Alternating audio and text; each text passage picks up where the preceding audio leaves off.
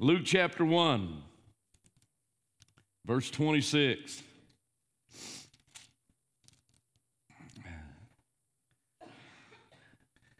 Somebody sent me a message the other day, said, with everything happening, you must be getting ready to have quite a breakthrough.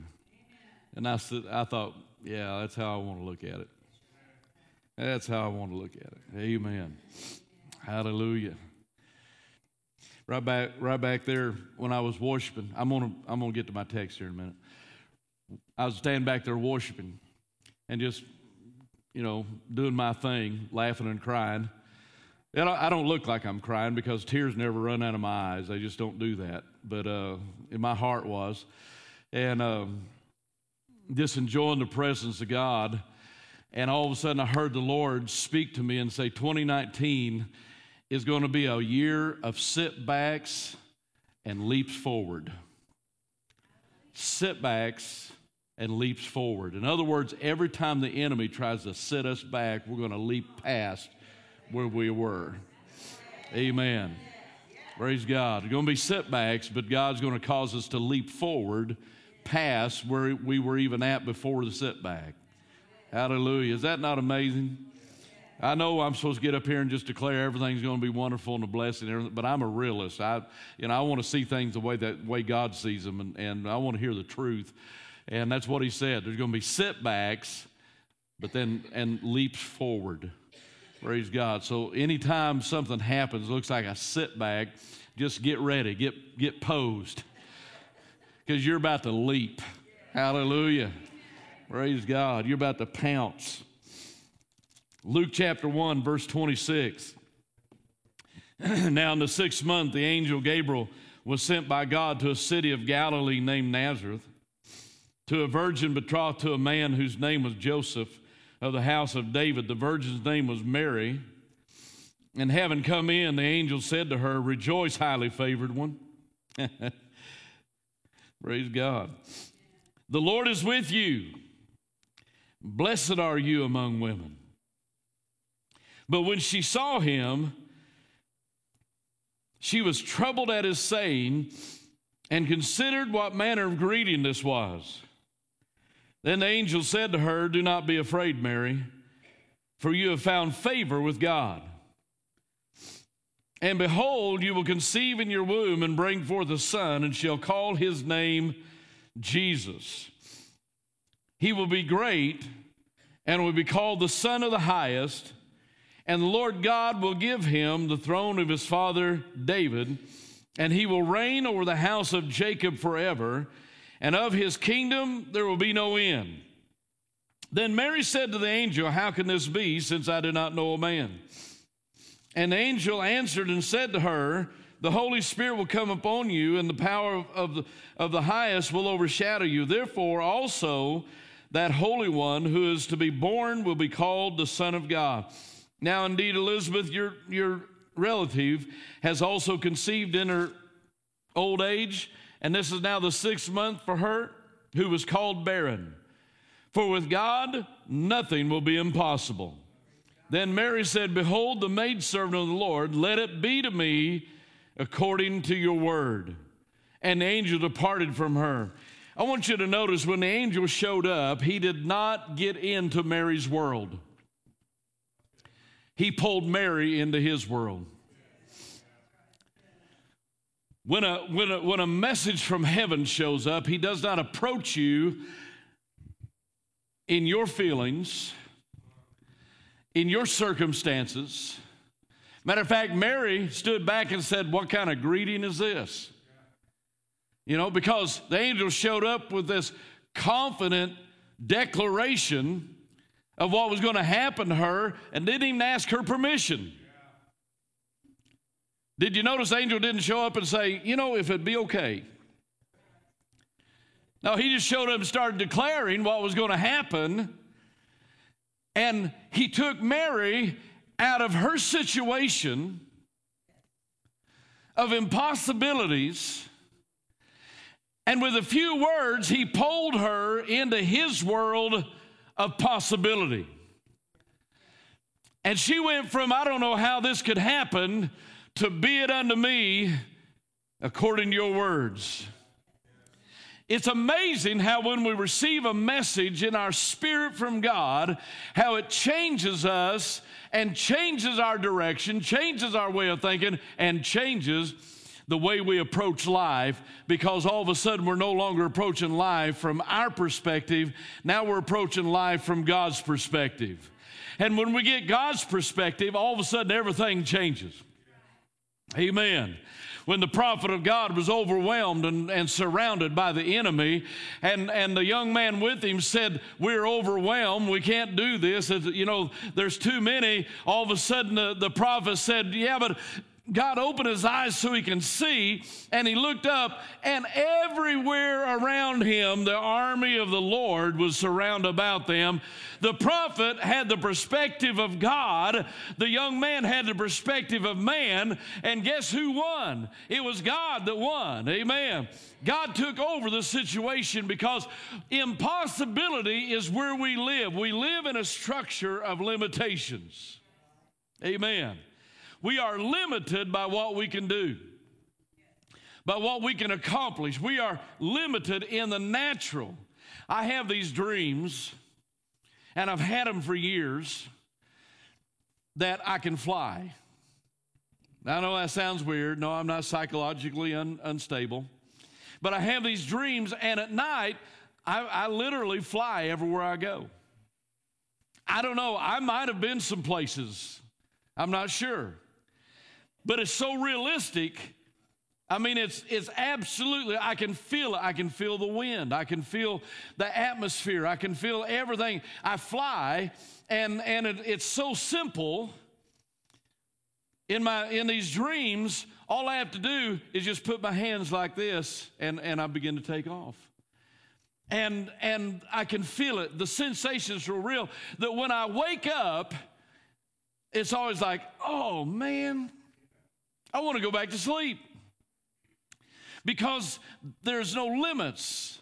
There's nothing holding me back. It's that, it's that possibility, that, that, that freedom.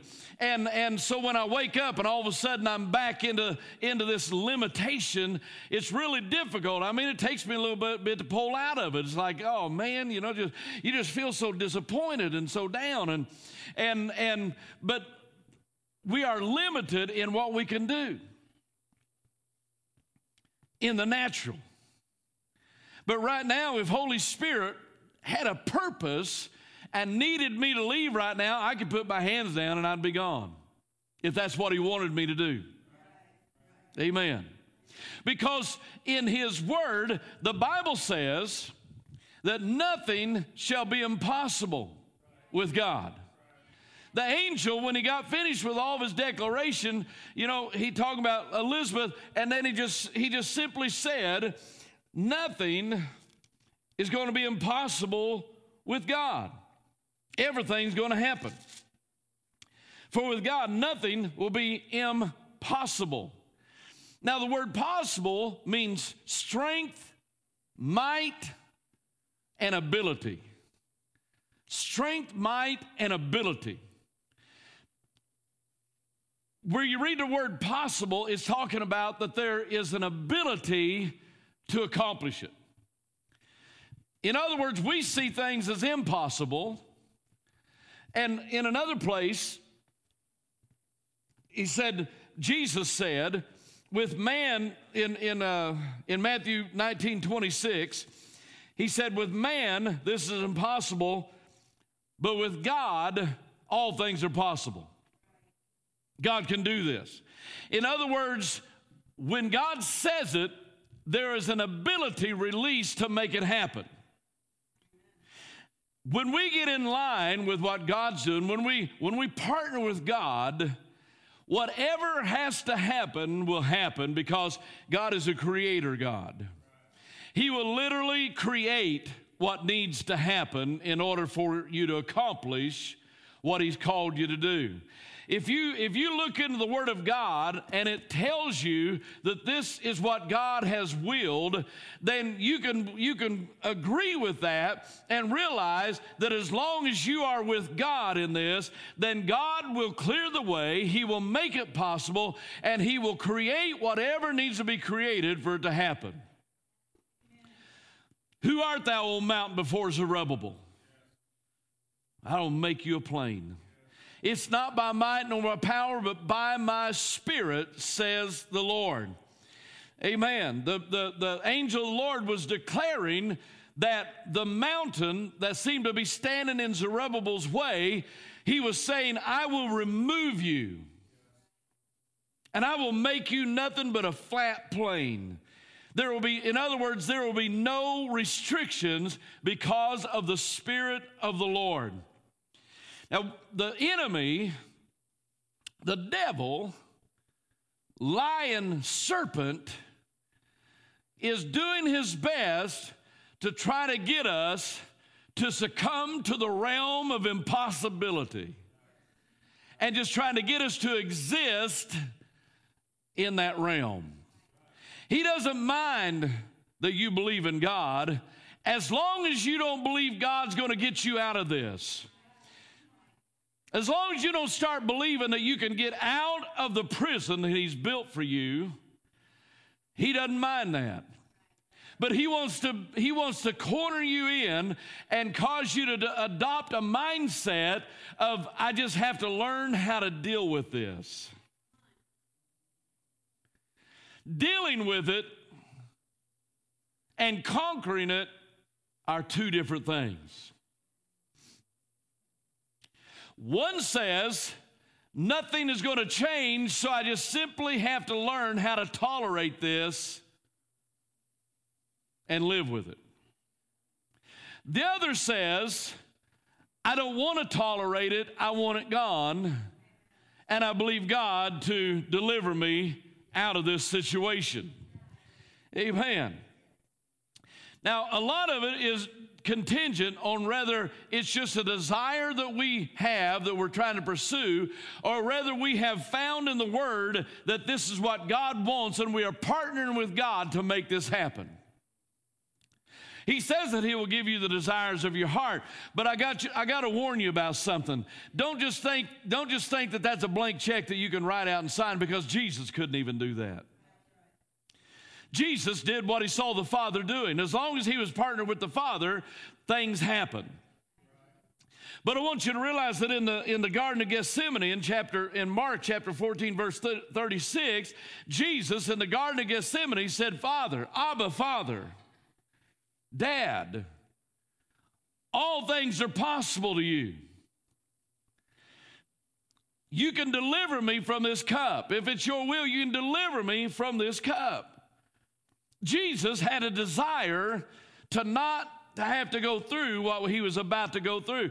Now, a lot of people say he was, it was the cross, but I got, I got my own opinion about that. I believe that the sweat that came forth from him as great drop of, drops of blood, the pressure was because Jesus in the Garden of Gethsemane yielded to the will of the Father and received upon himself the crushing corruption and oppression of this world and carried it to the cross and crucified it. Because after the Garden of Gethsemane, he no longer tried to defend himself, he no longer allowed the power of God to free him.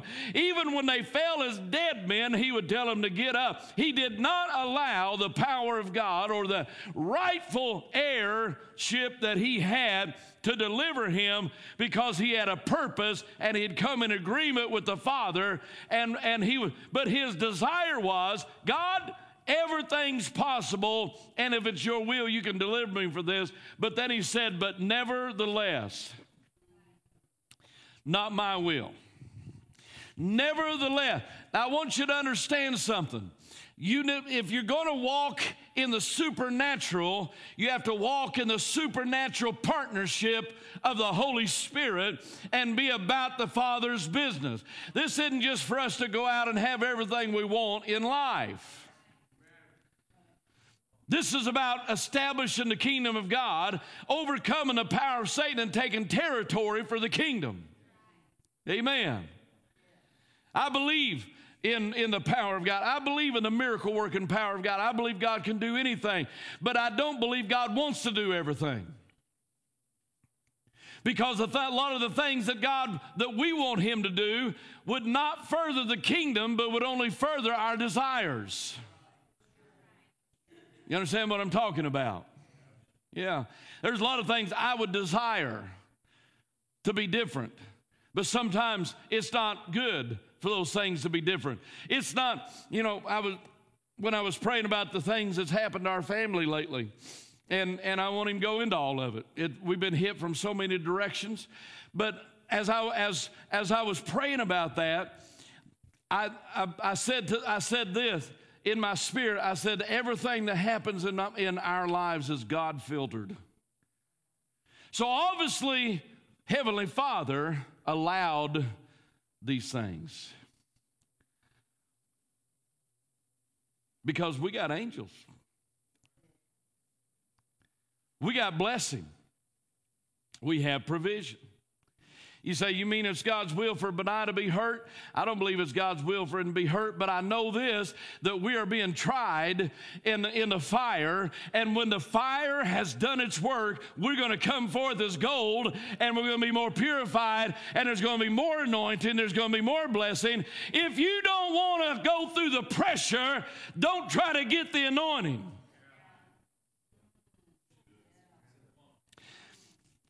I heard T.D. Jake say this, and it just really it grabbed my spirit.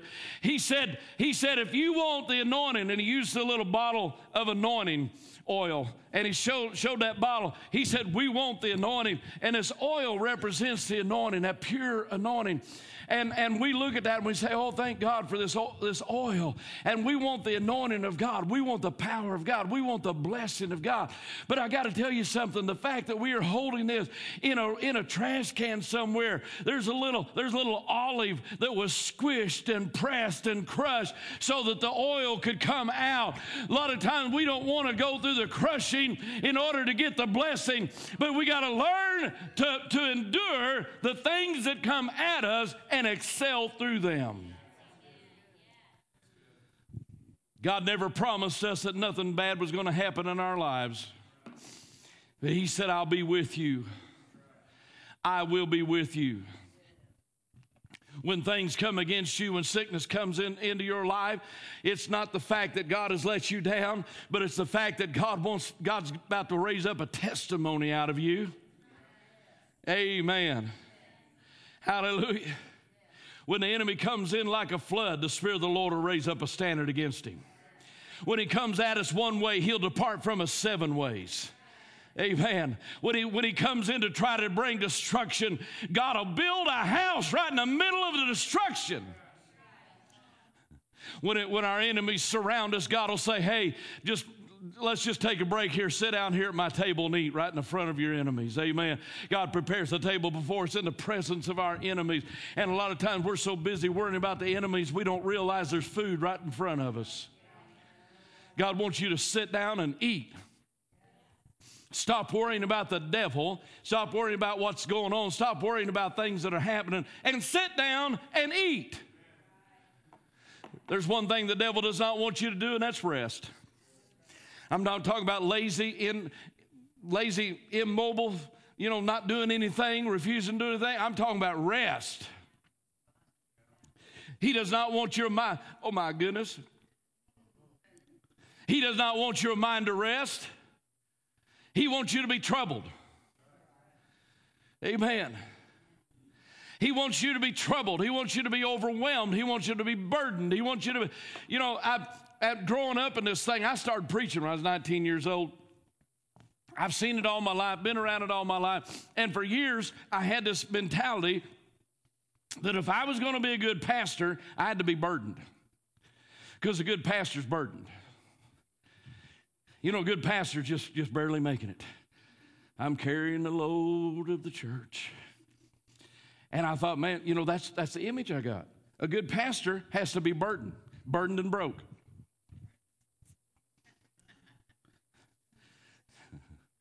Because if you're if you're doing well, then you're you're not serving God. You're not doing what you ought to be doing. And I, I lived that for a long time, and it about killed me you know, I had to carry the burden, I had to carry the burden, I had to carry the burden. And all of a sudden, I realized that the kingdom of God is not eating and drinking, but righteousness and peace and joy in the Holy Spirit. And I started getting a hold of that, and I thought, my goodness, why, why, am, I, why am I going around all burdened, crushed down, pushed down, and, and upset when, when I'm living in a kingdom full of righteousness, peace, and joy in the Holy Spirit? And, and, and instead of trouble, the Colossians 3.15 says that let the peace of God rule in your heart, whereunto also you are called and be ye thankful. And I begin to get a hold of the Word of God. I begin to realize that I can be a whole lot more help to people if I'm not just burdened down and just barely making it myself. Amen. I need to be able to pull somebody up. So I just kind of shuck off that old attitude, you know, that's been put on this thing that a pastor's got to be burdened and broke. I got to tell you something. I'm, I'm blessed. I'm blessed and prosperous, and I'm going to be that way because that's what God called me to be. And I'm going I'm going to be a distributor. I, I, think I think instead of, of becoming a mule to car- carry everybody's load, I think I'm just going to be a distributor of the kingdom of God. I think I'd just rather pass the kingdom of God out. When people say, hey, listen, I need to crawl on your back, I'm going to say, whoop, there's your donkey, brought it.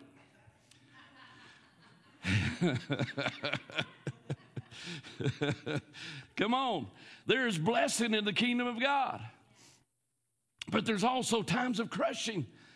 And if we if we pout every time something happens, if we feel like we've been done wrong, if we feel like God's forsaken us, every time something goes wrong in our life, we're never going to get to the point where we can walk on the water. But we're always going to be sinking out of, out of, out of sight. And Jesus is always going to have to be jerking us back up above the water. But what he wants us to do is walk on the water. But every time the world begins, every time things start going wrong, we stop looking at Jesus, start looking at everything around us. And we start sinking. And thank God for his, for his salvation because he reaches down, grabs us, and pulls us up one more time. But you know, Jesus don't want to have to keep pulling you up from below the surface. He wants you to get up there and walk with him. You know? He don't want us to be an anchor where he's, he's dragging us, you know, walking on water and dragging us and we're just trying to breathe. That ain't what God wants. He wants us to walk. Wants us to get up there with him. Mary, Mary said, I don't know how this is going to be. But the angel didn't, didn't buy into that. As Rob said here a while back, Pastor Rob, he's, you know, when, when, when uh, John the Baptist daddy said that, man, he got smacked. Because he should have known better. But, but when Mary asked it, she was asking a valid question. You know, what you're saying is to go against your law. And Mary's asking a very valid question, but I want you to notice it didn't even bother the angel. The angel never even got, he never even stopped. He was so excited about what he's saying, he just kept going. When God shows up, He doesn't sit down with you and pat you and say, I know it's awful. I know it's awful.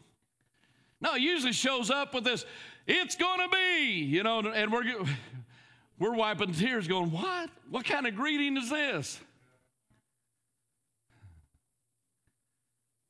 But when everything looks, when, when, when in, the, in the dark night of impossibility, under Roman rule and oppression, with priests in the temple that wasn't even supposed to be priests. Everything looked like it was bad. Everything looked like it was awful. And not only that, they were being taxed again. And they had to go. The reason Mary and Joseph was on that, on that journey to, and passed through Bethlehem is because there was more taxes being pressed on them. And they were being robbed from, they were being stolen from. The dark night of Satan's oppression was getting heavier and heavier and heavier. But right in the middle of that dark night of oppression, all of a sudden the presence of God showed up and a baby was born born, and angels begin to sing and begin to declare that there is a hope, there is a goodness that has been born, a son has been born. And right in the middle of the awful depression and oppression of the enemy, there was life born. God does not wait until everything's perfect to show up. We need to stop waiting till everything's perfect to show up. It's not going to be perfect. God wants you right now, where you're at, in the shape you're in, just to show up. Hallelujah. Another thing we were talking about in office the difference between perfectionism, perfectionism and exceptionalism. For years, the church has almost has, has really pushed per, perfectionism. A very uh, we, we preach grace and then demand works. Now, I realize there's things we, are supposed to do. We're supposed to be obedient. We're, we're supposed to do this, do, but the whole reason we do it is wrong. We need to do it because we love him, not because we're afraid he's, he's going he's gonna knock us down if, if we don't do it. If, if, we, if we can just change the dynamic of why we serve God, everything's going to be different. Amen. I don't serve God because I'm afraid of him anymore. I reverence him, I respect him. But I serve God because he is the greatest father I've ever known. I serve God because he's the closest friend I've ever had. I serve God because he has blessed me when everything else was trying to take away from me. I serve God because he has loved loved me when I was unlovable. He has, he has helped me when I was helpless. He has raised me up when I couldn't even get up off the ground. He has stood me up straight when I had no strength. And He has been with me every, every hour, every day, every minute of my life. And He has walked with me. He has provided for me. He has chastised me when I was wrong and then loved me and kissed the tears away from my eyes. He has been the Father of all fathers. He has been the Lord of all lords. He has been the blesser of all blessers. I don't serve Him because I'm afraid he's going to destroy me. I serve him because I know he's going to bless me. Because he's my father. Oh, if we could get if we get past that, we'd quit worrying about uh, about our our sins, and we would just simply walk away from them because they no longer have power. The oppression of the enemy no longer controls us because now all of a sudden we're seeing things from a perspective of, that, that's totally different from up above instead of, of, of a perspective. You know, there's a total there's a total difference when we're seeing things from this level and seeing things from this level. Everything changes. Everything changes. I've climbed those tall towers. I went from being in a world where I felt like everything was above me to in just a little while looking down, and everything that was above me is now that big. I've looked down, big, big trucks look like, look like they're an inch long. When you're, when you're up above it, everything changes. But the thing I had to do is I had to just simply grab hold and start climbing. Amen. Just had to start climbing. I'm not going to stay here. I'm not going to stay here surrounded. I'm going to, I'm going to stay here overcome. I'm not going to stay here feeling like everything's above me. I'm going to rise up because God has, has given me a ladder. I like what Jesus said at the. Uh, he told the disciples, he said, he said, pretty soon you're going to see the angels ascending and descending on the Son of Man. And, and that just really caught me. I thought, wow, Jesus, the Son of God had angels ascending and descending constantly. They were there coming and ministering and messengers, and, and they were working. The, all of heaven was working with him. And then I thought to myself, but I'm the Son of God too. I've been adopted in, I've been given everything that Jesus had. So that means I have angels ascending and descending all around me. I've got, I've got heavenly hosts and heavenly beings that are partnering with me and they're walking with me to the point that, that they, they, they know that they have to work with me. And, and a lot of times when I'm I'm getting ready to do something, I'll say, Come on, angels, let's go. People think I was crazy if they didn't understand what's going on, but I, out loud, I'll say, Okay, angels, it's time, let's go. Because I know they're with me, I know they're protecting me, I know they're walking with me. Amen. And there's times that things happen, but God picks me up. You know, I taught here a while back. I taught on I taught on overcoming the shame and guilt of ministry. And that sounds weird. But it, it affects so many that, that is in ministry, whether you're a pastor or any, there's always, you're always failing. You're always letting somebody down. You can never get to all the needs. Some you, you pray for somebody, they don't get they don't get what they wanted. You, you you try to help somebody and you can't help them. And while you're helping this person, 20 people are are disappointed in you because you're not helping them. And and you know, there's this constant guilt and shame. And after a while, you get to where you just walk in that. It's just a, a lifestyle of, of trying to deal with that guilt and shame. But that's the enemy. That's the devil. Amen. That's us trying to perform God's work.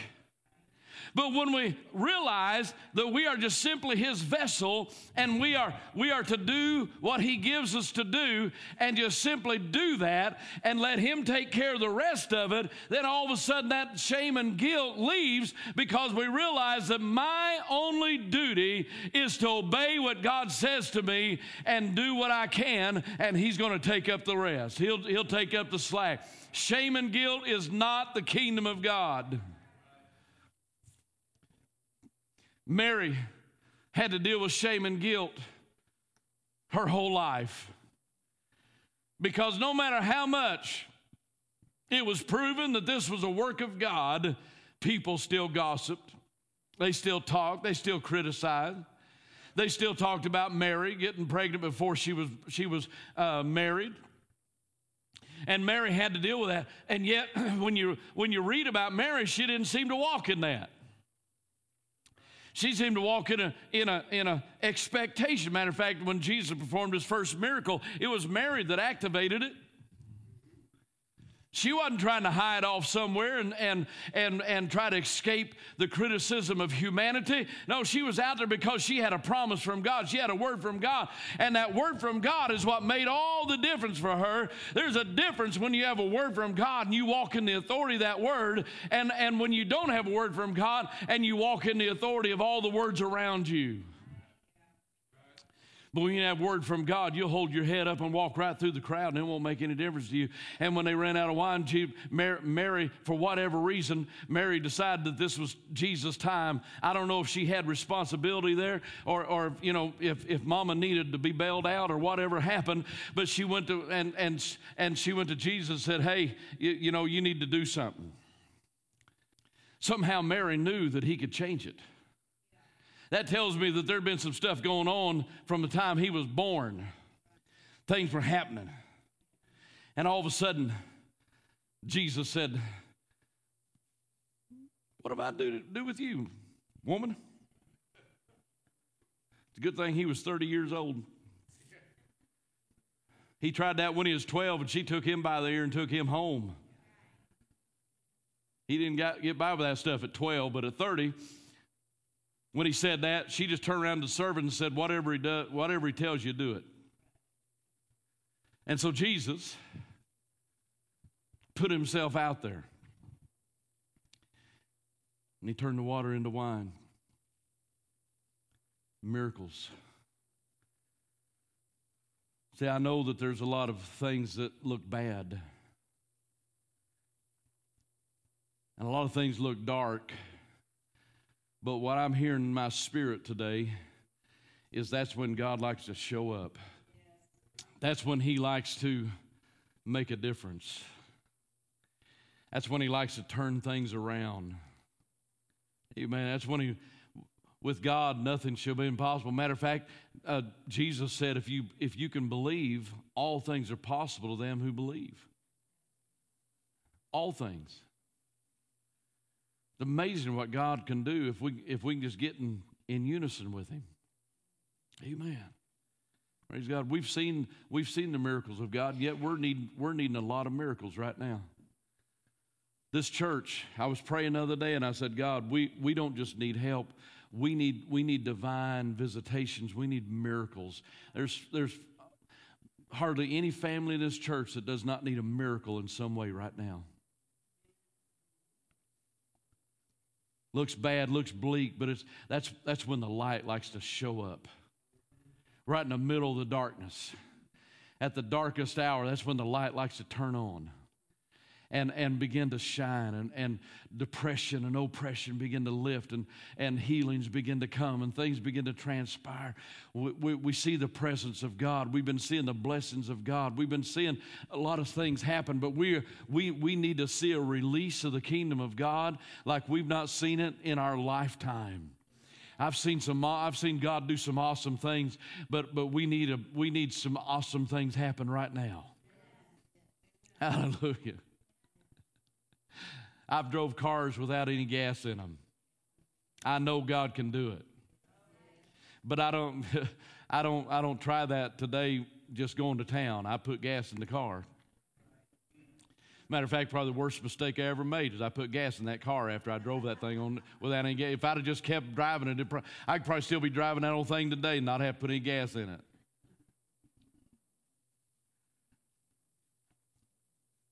I've seen, I've seen God perform miracles. I've seen miraculous healings take place.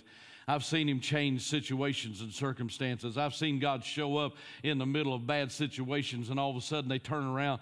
And I've also seen discouragement, disappointment. I've seen failure. And we, we tend to mark our faith in our lives by those disappointments and those failures. And that's what we build our belief system on.